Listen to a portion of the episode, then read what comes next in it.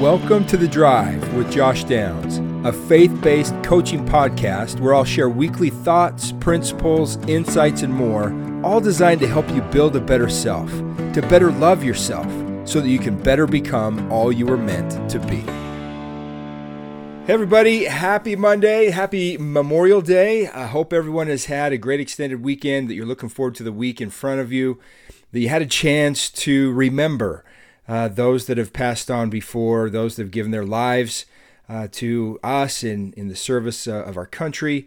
Um, just a, a, wonderful holiday. I, I, remember President Kimball, a leader of my faith, giving a talk once in which he said that, you know, it, when you look at the English language, one of the most important words, if not the most important word, may be remember, because we all have the need to remember. Remember those things that matter most remember those things that can help us to be the best that we can be. And uh, that's one of the reasons I love Memorial Day is hopefully we, we take some time and the opportunity to remember. Um, this week, uh, it's episode 522, and it's titled Keep Your Head Up. And kind of excited to share this one for you because it's based on a story and experience that I had with my daughters here recently actually my youngest daughter. I, I, just I have to share the story with you guys today because I, think it's it's hilarious, but also taught me a great lesson in, in the process. This past week, with school winding down, many of the conversations with my girls have uh, evolved around grades, like I'm sure they have with your kids, right? This is our chance and opportunity to really encourage these kids of ours to make sure they finish strong, that they have their grades where they need to be. Well, at one point, as the, the week was nearing to the end, my youngest daughter, Michaela, said, Dad, I don't think I'm going to be able to get an A in gym. I could tell that that had been weighing on her. She's waiting for just the right opportunity to, to tell me that. And I said, Really? Uh, why not? Now, I, I don't have a problem with my girls not always getting A's. I, I try to, to set that expectation. I, I just want them to do their best. And I certainly recognize that there are going to be some classes that are going to be better and easier for them to get A's in than others. Gym, however, is probably at the, the bottom of my list of classes that would be hard to get an A in. And so I was a little concerned with that. I think she could feel the, the concern in my voice. She said, Well, I, I failed the push up test, Dad. The push up test? I said, What's that? She said, Well, at the beginning of the year, we are all measured by different kind of things that we had to do, physical measurements, and uh, like how quickly we could run a mile or, or how many sit ups we could do, and a few other things like that. But one of them was how many push ups we could do. And I wasn't able to do any at the first of the year when we were measured. And then here again at the end, I still wasn't able to do one. And so my teacher told me that because I didn't show any improvement, that he wasn't going to be able to give me an A. Well, I didn't quite know what to say to that. Again, I've always been to just do your best, and that's all you can do kind of a dad. And I kind of started to default to that mode again, like, well, that's okay, sweetheart, as long as you did. But then as I processed through that, I said, wait a minute. So you mean that you're not going to get an A because of not being able to do one push up? She said, well, yeah, Dad, I, I just can't do one. I I go down, she said, but I just can't get back up. He has a little machine she told me about that measures how far we need to go down for it to count. And no matter how hard I try, she said, I just can't do it. Again, I said, Well, I'm sure you tried, and trying your best is what's important. But again, it just wasn't quite sitting right with me. And so I said, oh, wait a second, sweetheart. No, you, you can't get a B in gym, first of all. Not my girls. And you definitely can't get a B because of one single push up. But I just can't do it, Dad. I said, okay, get over here and, and show me that you can't do it. I want to see what you're doing. We are going to figure this out.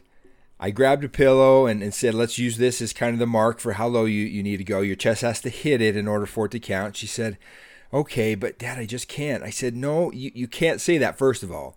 I said, I want you to visualize what you're doing, and then I want you to get down there and do it. I said, so close your eyes, picture yourself doing this push up. You're not going to miss getting an A because of one push up. I said, you know what, we'll work at this every day this week if we need to, but you're going to get an A. so she got in position. She went down and started to go down. But then, like she said, she just couldn't push herself back up, and so she fell down into the pillow. I said, okay, wait a minute. Let, let me try this. I was looking for anything that might help give her a little bit of an edge, whether it was hand placement or arm length uh, apart, feet position, any little trick that might be able to help her get back up and complete one push up because she was so close. She really was right there. So I went down and did, did a push up myself. And when I did, I happened to notice one thing that I did that was different in my form than what she had done. Having done quite a few push ups in my life, I recognized that when I did them, I kept my head up. I looked straight forward as I went down. My daughter Michaela had not. Her head hung down. She looked down at the ground the entire time. And I thought, well, maybe that will help. It's a little thing. So I said, Michaela, why don't you try it again? But this time keep your head up and back. Maybe it'll lessen the weight even a little bit that you're trying to push back up against. She said, okay, and got into position and went down, keeping her head straight. She touched the pillow with her chest, and to both of our surprise, she came back up. I said, Michaela, you did it. She was happy, but also skeptical, I could tell, that maybe it didn't really count as a push up or that it wouldn't translate over to the, the testing that she would need to do in front of her teacher. So I had her try it again, and sure enough, she did it again. I couldn't quite get her to do two in a row, but she certainly could get one. So I said, okay, tell your teacher that you want to try again and that you want to keep trying until you get it. We are not letting a single push up keep us from getting an A in this family. she, she, said that she would, and then we got ready for bed. She said also that she didn't think her gym teacher would be there tomorrow, so she might have to wait till the next day to talk to him. And which I said that would be fine, but just keep practicing and make sure you let him know how much you want to keep trying until you get it. Well, and then after that, I kind of forgot about it, thinking it might be a day or two before she really had a chance to, to do it again. But the next day, when she came in from school, the first thing that she said was, Dad, I got an A in gym. I said, You did? You mean you did your push up? She said, I did my gym teacher was there and I told him that I wanted to try again and he said okay and so I did and I did it. I tried to do two but couldn't quite do it. so he said, "Hey, even one is an improvement from where you are and that was the requirement, so I'm going to pass you on the push-up test and you're going to get an A." Well, she was just so happy, and so was her dad. I mean, who would have thought that such a little adjustment would have made such a big difference. But it did. And as I reflected over that the last few days, I thought, boy, there's a great lesson in this experience for all of us.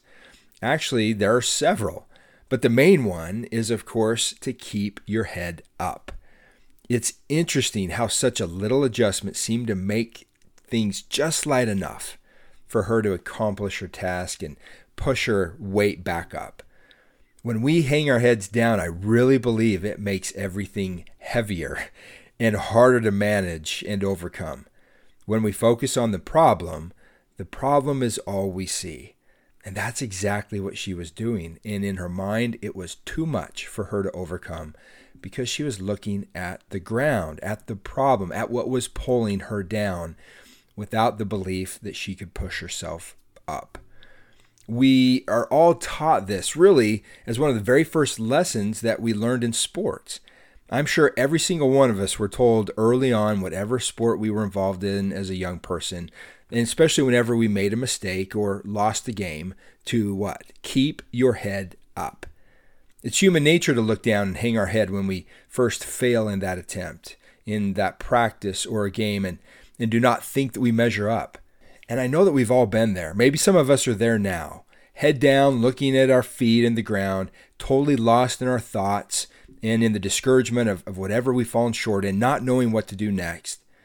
But then we hear that voice, maybe from a coach or a parent or a friend or a teammate that just simply says, Hey, keep your head up, which in sports is code for believe in yourself and things will get better, that it will get better that You'll get better.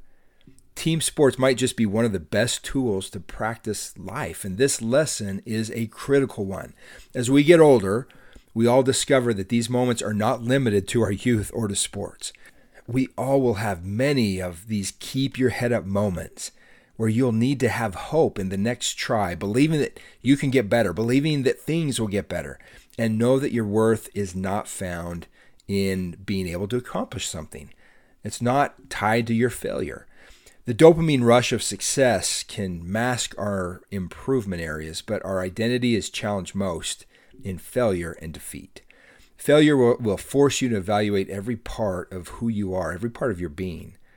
I'm learning to embrace failure myself, really, is the greatest teacher that we have in life to help us to succeed. If you've been listening to this podcast for any length of time now, you should all know my favorite failure mantra, which is straight from Kung Fu Panda. That is, if you only do the things that you can do, you'll never be anything more than you are right now. So, whatever you might be trying to do and getting discouraged at, whether it is starting a new business or just trying to do a single push up to get an A, my message would be the same. Try keeping that head up and keep looking forward. So, this brings me to the question what helps us? What helps you to keep your head up? I had an interesting thought about this. I, I, remember a verse of scripture in Romans chapter 10, as well as several other scriptures that, that are very similar, that reads something along the lines of, How beautiful are the feet of them that preach the gospel of peace and bring glad tidings of good things. Well, my mind immediately began to question why Paul, in this particular verse, used the word feet. I mean, why didn't he say, How blessed is the face or the smile or something else that brings the good news? Isn't the good news delivered by our mouths, by our face? And then I thought, well, maybe he used the word feet because when someone needs good news, guess where they are most likely looking? Probably at the ground. Their head hanging low, discouraged, frustrated, tired, and often without hope. And when that is happening with the person, the only thing they can see is someone else's feet. So the imagery is a person with their head down who raises it when they hear the voice of someone else's feet that has brought that good news to them. Now, I'm not sure I'll ever look at that scripture the same again. That really is beautiful imagery to me. So, in the end, what makes us raise our head up? Well, of course, it's the good news of the gospel, the truth. How beautiful are the feet of those that tell us the truth. This tells me that our decision to raise our head depends on what voice we listen to. And that voice is everything. The voice can be external or internal because we often talk to ourselves more than anyone else. In these moments, we all need a voice of encouragement, a voice that will deliver positive thoughts and good news to each of us, especially in three main areas. The first is about our character. I think we struggle so much feeling that we're not good enough, but our character is not determined by our condition or circumstance. The world is hard and we all want to feel relevant, and success makes us feel like we belong and are important. However, successful people understand that results drive improvements and do not define importance or inferiority. Life is not a singular event, and your character is built by what you do daily. The truth, the good news, the voice that you need to listen to is that you are a masterpiece. As the scriptures record, for we are his workmanship, created in Christ Jesus unto good works, which God hath before ordained that we should walk in them. So keep your head up. The second area is in confidence. We all struggle with this, don't we? We all need to understand that failure is not final. There are voices that want us to feel like we can't do something and that we're not worthy that you do not measure up and that you will never measure up. There is a finality to winning and losing, but there is not to pride, effort, and competing. I would have been more than okay if my daughter couldn't have done that push up, but I didn't want her to give up so easily, to give up without a fight. The best coaches in sports don't focus on winning or losing, but on competing. They'll say things like, I do not know if we'll win or lose but I know for a fact that we will compete and we will never stop fighting. There is great victory in knowing that you are an ultimate life competitor.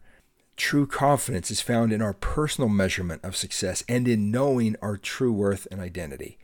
as it says in Psalms 139:14, I will praise thee, for I am fearfully and wonderfully made.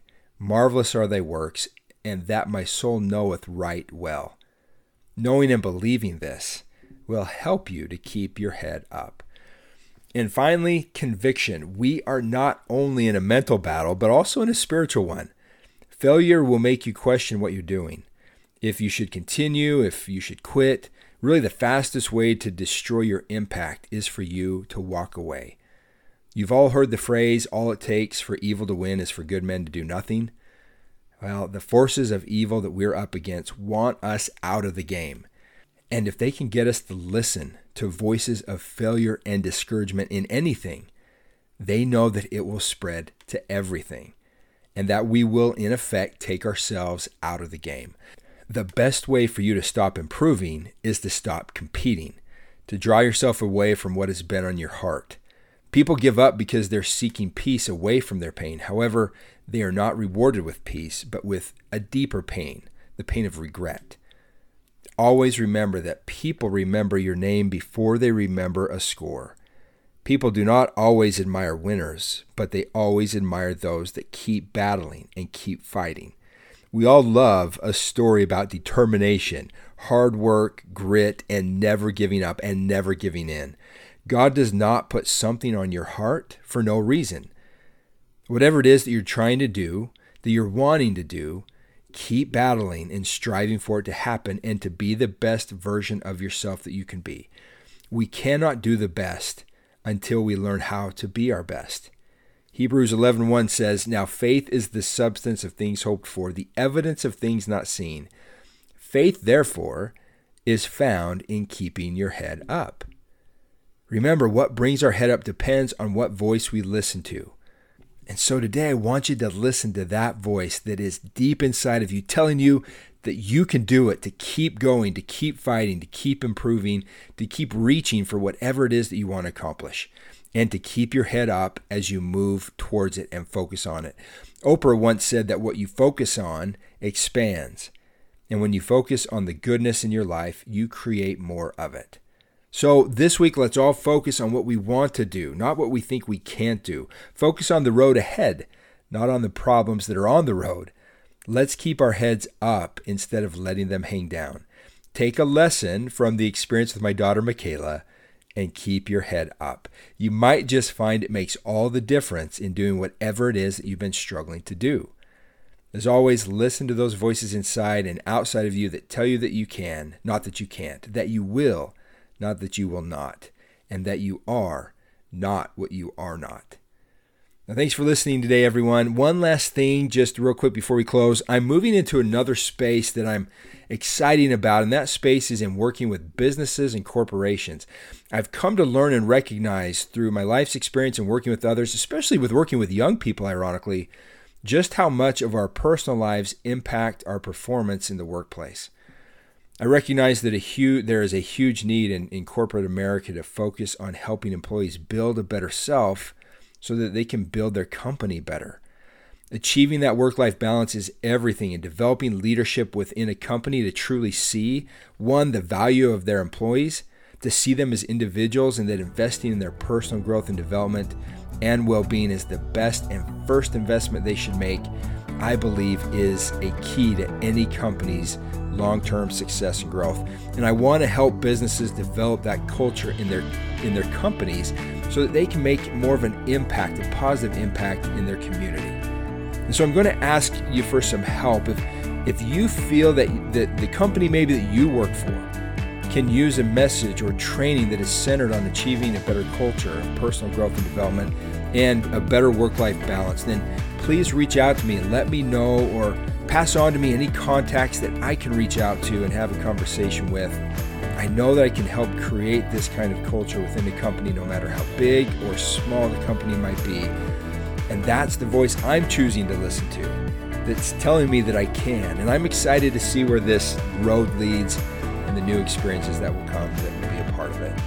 As always, thank you for joining me on this journey. I hope this has been helpful, and I hope that you have a great week in listening to whatever voices pushing you forward to do great things And no matter what, don't ever stop and always keep your head up. Until next time, I'm Josh Downs, and you've been listening to The Drive.